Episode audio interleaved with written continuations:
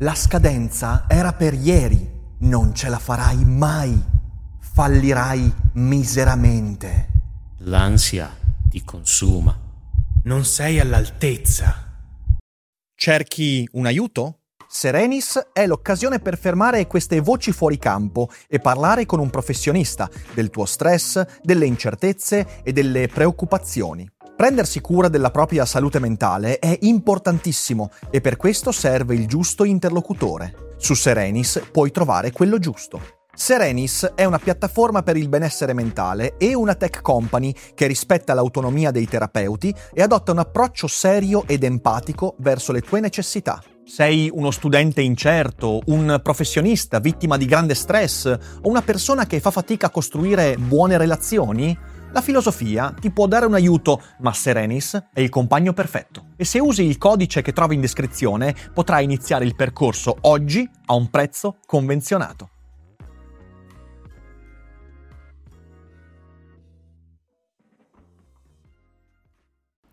Proprio ieri l'utente Sbugo021 mi ha minacciato di morte e sono abbastanza sicuro che se il suo nome e cognome fossero stati visibili non l'avrebbe fatto, perché è verificabile che la gran parte del turpiloquio e della violenza verbale sul web vengono veicolate attraverso profili anonimi, perché questo, beh, è facile, l'anonimato ci rende persone peggiori e vorrei discutere con voi di questo concetto proprio quest'oggi come sempre dopo la sigla. Daily Cogito, il podcast di Rick Dufer ogni mattina alle 7. L'unica dipendenza che ti rende indipendente.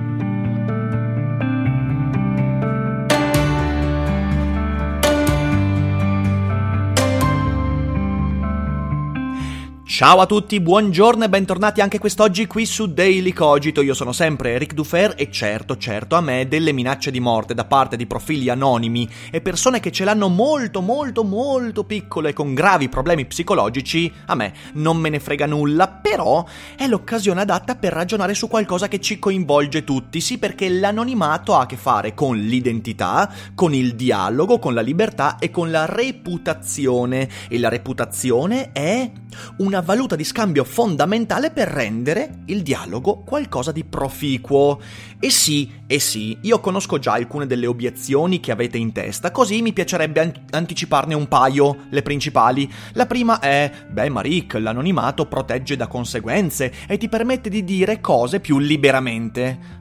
No, non è vero. In primo luogo perché la libertà non può mai essere slegata dalla responsabilità delle conseguenze che vengono espresse. Certo, le conseguenze non possono mai essere violente e uno deve essere libero di dire qualcosa, presupponendo che però ciò che dirà quando violento, quando eh, facente parte di minacce fisiche, di cose inaccettabili, avrà conseguenze se non giuridiche, almeno reputazionali. E la libertà di espressione non è libertà dalle conseguenze, questa è una cosa molto importante, è libertà di dire ciò che io penso, però soppesando sempre il fatto che le opinioni hanno un peso, hanno degli effetti e quando le opinioni sono violente, sono appunto minacce di morte o cose del genere, beh, le conseguenze sono, se non giuridiche, almeno reputazionali. E questo andremo a specificarlo durante la puntata perché è una cosa molto molto molto importante. La seconda obiezione è l'altra. Rick, però tante persone usano l'anonimato in modo responsabile, ma certo, certo, però però quando l'anonimato diventa responsabile è perché si è costituita una identità nell'anonimato che comporta una reputazione. E questo andremo di nuovo a specifica- specificarlo durante la puntata. Non facciamo cherry picking, cioè la grandissima parte dei profili anonimi su Twitter, su Facebook, su YouTube spargono merda, distruggono il dibattito, rovinano la capacità di dialogare, di scambiarsi opinioni, anche critiche, e questo è un dato di fatto. E poi in mezzo a questo mare nostrum di schifezze ci sono quelli che usano l'anonimato a volte, a volte, perché sono costretti a farlo in modo responsabile, però credo che l'anonimato sul web crea più problemi che cose positive. E a chi mi obietta, ma anche tu usi l'anonimato? No, non confondiamo lo pseudonimo con l'anonimato, cioè io non parlo di quei casi in cui lo pseudonimo è pubblicamente legato alla persona, lo pseudonimo non è anonimato, cioè io, certo, pubblicamente vengo chiamato Rick Dufer, poi in realtà tanti mi chiamano col mio nome e cognome Riccardo Dalferro, a parte che lo pseudonimo si richiama molto al mio reale nome e cognome, però a questo pseudonimo è sempre collegabile una identità e laddove c'è identità c'è reputazione e vorrei cercare di ragionare su che cos'è la reputazione. Quindi eh, io sto parlando di quei casi che sono molti e che creano problemi in cui non si può risalire alla persona, non c'è un'identità e quindi qualsiasi cosa può essere detta al netto delle conseguenze che poi non esistono e parlo soprattutto di una conseguenza ben specifica che crea l'economia del dibattito. Io aggiungo un'altra cosa perché quando si parla di questi, di questi, discorsi bisogna mettere un sacco di presupposti. Io non sto dicendo che tutti gli anonimi sul web si comportano come bestie. Ci sono anonimi che utilizzano l'anonimato in modo proficuo? Sì, sono i casi limite, sono pochi, sono individuabili, sono comprensibili, sono eccezioni. Quello che sto dicendo è che l'anonimato, quando diventa sistemico, e sul web purtroppo è sistemico, quindi sono d'accordo quando Michele Boldrini insulta gli anonimi, poi lui magari esagera, però dico che l'anonimato sistemico fa crollare uno dei pilastri di ciò che ci rende creature morali, ovvero la reputazione. Che cos'è la reputazione? Beh, se volessimo definire questo concetto complicato, dovremmo dire che la reputazione è ciò che la comunità di appartenenza pensa e dice di un suo membro in base a ciò che esso mostra di sé, quindi quello che esprime, quello che ostenta, quello che manifesta con le sue opinioni, il modo di vestire, eh, i suoi gusti, eh, le cose che mostra e via dicendo. La reputazione è qualcosa di eterofenomenologico, cioè è qualcosa che può essere visto da terze parti. Non è qualcosa di soggettivo, la reputazione ha a che fare con la relazione intersoggettiva fra me e la comunità alla quale appartengo e non solo anche con altre comunità, ma è un discorso diverso. Da questo punto di vista dobbiamo dire che la reputazione è un capitale sociale fondamentale è un piccolo gruzzolo di immagine di sé, di opinionismo, di ascolto degli altri. È un capitale vero e proprio che posso investire, spendere e che è fondamentale. Insomma, la reputazione è letteralmente una forma di valuta. Io posso scambiarla, posso usarla per pagare, per acquisire e posso effettivamente anche perderla, esattamente come un capitale investito male. Potremmo addirittura affermare che l'opinione pubblica contemporanea, quindi questo enorme oceano di opinionismo, dibattiti, dialoghi, litigi, informazione, questo mondo che è l'opinione pubblica contemporanea, sul web e non solo, altro non è che l'accesso universale al mercato della reputazione, cioè oggigiorno tutti hanno un piccolo o immenso capitale reputazionale. Ieri non era così. Un tempo non tutti avevano un capitale da accumulare, da curare, da investire, da spendere, da utilizzare. Eh, chi è che aveva il capitale reputazionale? Beh, soprattutto le persone in vista, quindi i VIPs, i politici, eh, i comunicatori, eh, gli aristocratici, se andiamo indietro. Quindi la reputazione era, era una, una valuta che era appannaggio di pochi. Oggi invece è appannaggio appannaggio di molti, è la traduzione comunicativa di quella frase di Andy Warhol, ognuno domani avrà il proprio quarto d'ora di gloria e celebrità. Che cos'è la gloria e la celebrità? È un piccolo capitale reputazionale di cui bisogna almeno un po' essere consapevoli. Quindi, di principio, è un bene. L'opinione pubblica contemporanea è una grande conquista perché è la redistribuzione della reputazione. La comunità di appartenenza è conscia della tua esistenza, anche se tu magari non sei una persona che ha scritto dei libri, eh, che ha compiuto delle imprese, eh, che ha un'eredità particolare. Tu, essendo semplicemente esistente e facendo parte di una comunità, hai un seppur piccolo capitale reputazionale. Perdere quel capitale porta dei danni, accumularne porta dei privilegi e poi ovviamente ci sono tutti quelli che hanno capitale senza meritarselo, ci mancherebbe la reputazione dovuta all'idolatria, al non merito e ovviamente come qualsiasi valuta viene distribuita alcune volte bene, altre volte male, è normalissimo. Ma questo di principio dicevo è un bene significa il fatto che tutti abbiano un piccolo o grande o medio capitale reputazionale significa che tutti agiscono all'interno di un contesto dove le regole, i pungoli morali, gli incentivi e i disincentivi ci permettono di essere più consapevoli delle conseguenze rispetto a ciò che facciamo o diciamo, sì perché quando tu hai quella valuta, per quanto piccola, sei chiamato, magari poi non te ne rendi conto e fai un sacco di danni, però sei chiamato a curarlo. E curare quel piccolo capitale, quel piccolo patrimonio significa ma come funziona questo mercato delle opinioni, delle idee, dei comportamenti, nei quali potrei spendere un po' del mio capitale e anche perderlo? Se lo spendo, lo investo male, magari lo perdo tutto e divento un paria? Ecco che questo diventa un meccanismo molto molto interessante, è letteralmente un libero mercato dello scambio delle opinioni attraverso una valuta che è la reputazione, chi ha più reputazione possiede un'opinione che in qualche modo pesa di più, ma ovviamente questo significa investire maggior reputazione in quell'opinione. E quando tu hai molto capitale reputazionale, se investi male perdi molto più rispetto all'uomo della strada. È un bellissimo meccanismo che io amo molto e grazie al cielo vivo in questa epoca in cui tutti quanti possono possono essere più consapevoli rispetto al passato delle regole che eh, vanno a eh, far vivere, far confluire, far circolare questo bellissimo mondo che è l'opinione pubblica, che poi fa anche abbastanza cagare sotto tanti punti di vista, ma queste sono alcune delle regole del gioco. Ecco allora che l'anonimato sul web mina alla base questo meccanismo positivo. Perché? Beh, perché quando all'interno di questo contesto, di questo mercato, tu hai un meccanismo, una struttura che ti permette di non collegare parole e opinioni a un individuo, a un'identità, le conseguenze del suo agire del suo esprimersi sono prive di responsabilità, ovvero non c'è spesa di moneta reputazionale.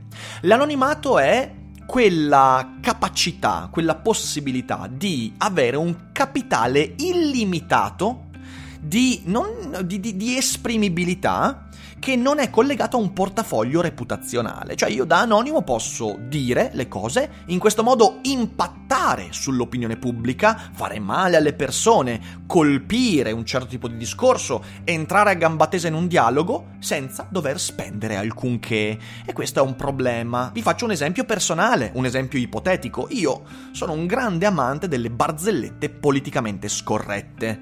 Eh, chi mi conosce di persona lo sa perfettamente. Ho appena passato un weekend con Michele Boldrini Liberi Oltre, in cui mi sono lanciato nel, nella narrazione di un sacco di barzellette politicamente scorrette che amo, che fanno ridere, che sono umorismo, black humor e meno. Sono veramente un grande amante di questa cosa e mi piace raccontarle, però non mi metterei mai a raccontarle nei miei podcast. Non perché voglio essere falso, ma per altri motivi. In primo luogo, in parte, perché non voglio urtare la sensibilità degli altri.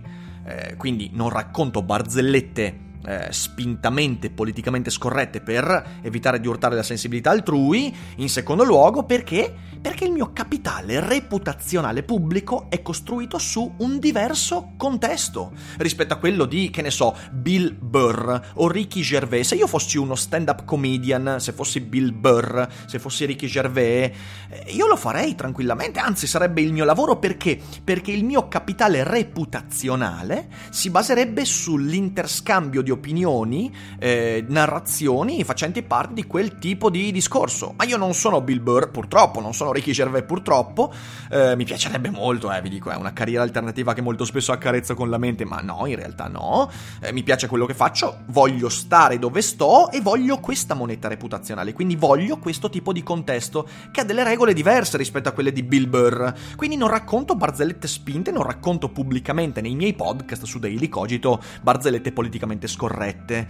E se io volessi raccontare pubblicamente quelle barzellette, mi converrebbe farlo attraverso un profilo anonimo cosa potrei fare? Potrei aprirmi un account Twitter oppure un canale YouTube mascherando la mia voce, eh, mettendo una maschera ovviamente. Eh, tanti oggi su YouTube mettono maschere proprio per non dover impattare con la spesa di capitale reputazionale e quando uno poi diventa influencer con la maschera crea uno pseudonimo che si costruisce un capitale reputazionale diverso rispetto a quello della sua identità, quindi poi deve fare attenzione a spendere quello. È tutto un discorso molto complicato l'acquisizione di capitale reputazionale mondiale. Comunque dicevo, se io aprissi un canale YouTube o un Twitter con quel tipo di anonimato, potrei mettermi a raccontare le barzellette che vi assicuro sono divertentissime, ma, ma non lo faccio con Rick Dufer, perché Rick Dufer è un altro contesto, con altre regole, altri pungoli, altre responsabilità comunicative,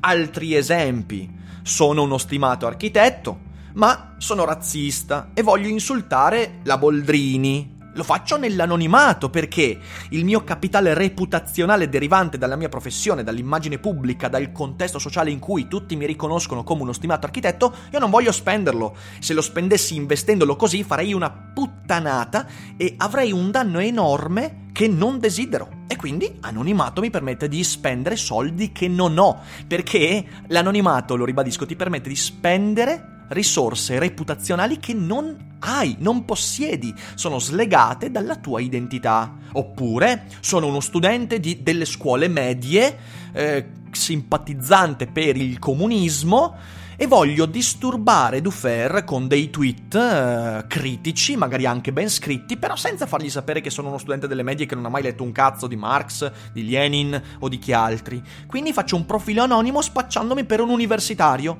o per qualcuno e a quel punto lì ho maggior possibilità di impattare sulla serenità di Ric Dufer scrivendo cose critiche senza che lui si dica ah vabbè è uno studente delle medie sicuramente cambierà e leggerà e approfondirà e quello che sta dicendo oggi non ha poi molta importanza. Se sei uno studente delle medie, non preoccuparti, non sto svalutando la tua opinione, sto dicendo che le mie opinioni quando ero alle medie valevano molto di meno per me stesso rispetto a quando ne avevo 25 e oggi che ne ho 33 e, e cambieranno le tue opinioni, ok? Però questo è il capitale reputazionale attualmente su cui può basarsi un tredicenne, un quattordicenne, non c'è nulla di male, è così, eh, perché la reputazione si costruisce col tempo, fingendosi qualcos'altro, attraverso l'anonimato, attraverso la finzione, potrebbe acquisire dei soldi che non ha Tranquilli, poi io non mi faccio disturbare dai Twitter, però è soltanto per fare un esempio.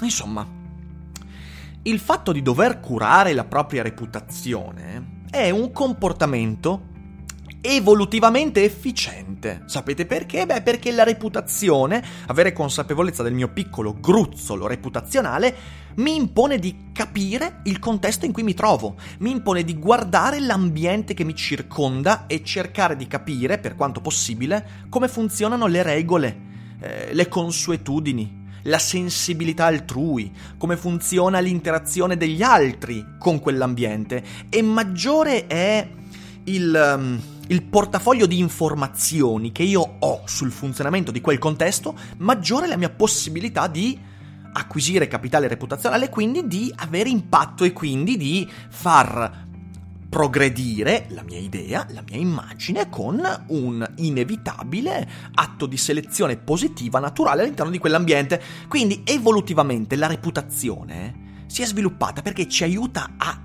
vivere, ci aiuta a sviluppare, a progredire Ogni tanto, certamente, ogni tanto si sviluppa un meccanismo malato. Quando? Quando è il contesto stesso che si ammala. Mi viene in mente il contesto della Germania nazista, in cui il capitale reputazionale veniva speso positivamente per chi era antisemita, razzista, violento.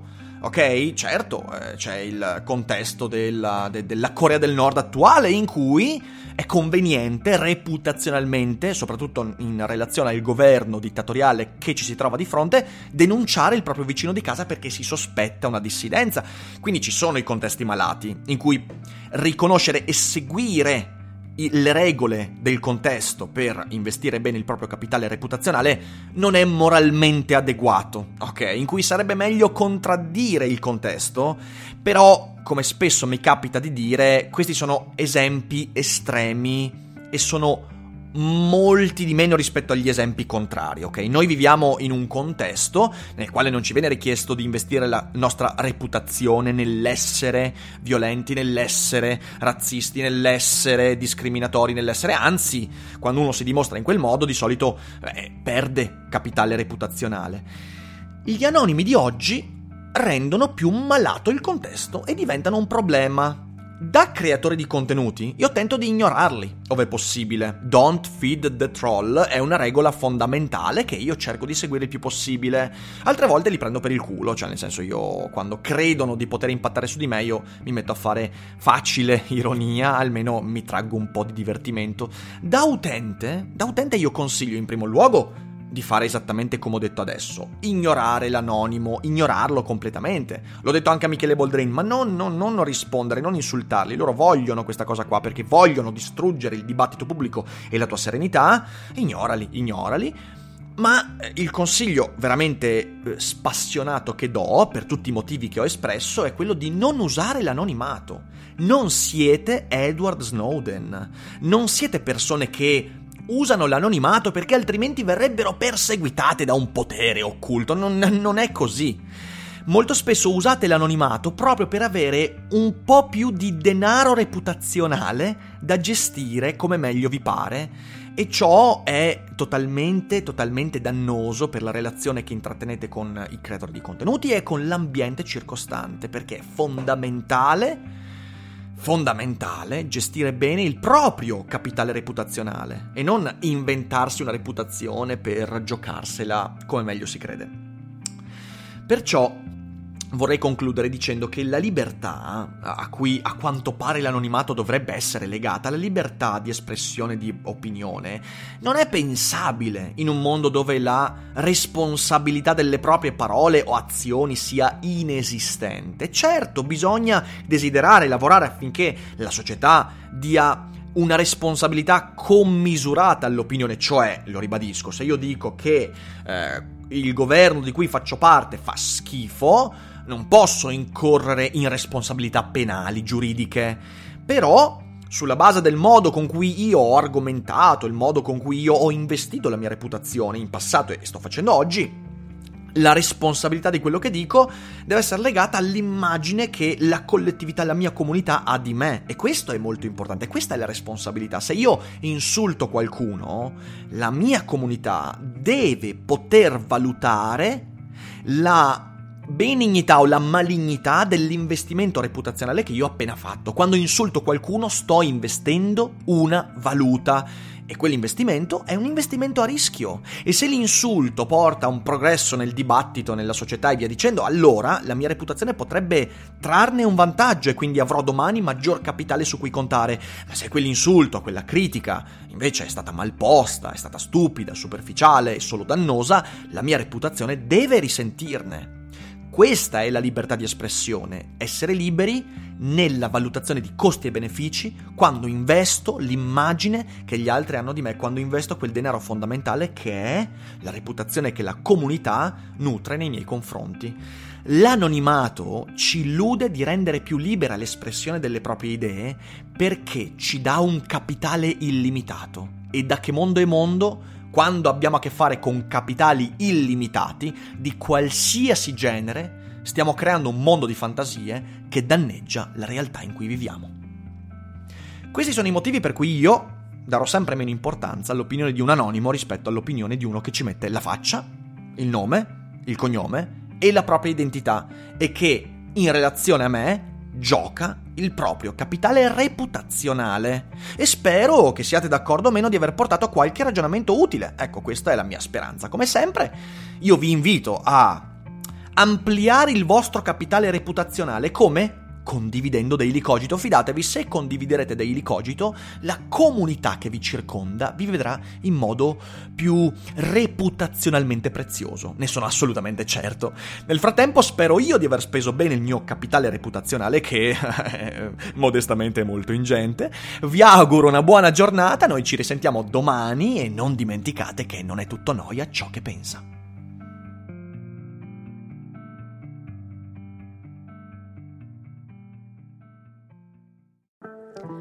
Il fitness è una passione, uno stile di vita, ma soprattutto un modo per prenderci cura di noi stessi. Io sono Virginia Gambardella, divulgatrice in ambito benessere. Virgin Active Talks è il primo podcast di allenamento che non parla di allenamento, ma di tutti quei fattori che lo possono influenzare. Segui il podcast per scoprire come vivere al meglio il tuo benessere.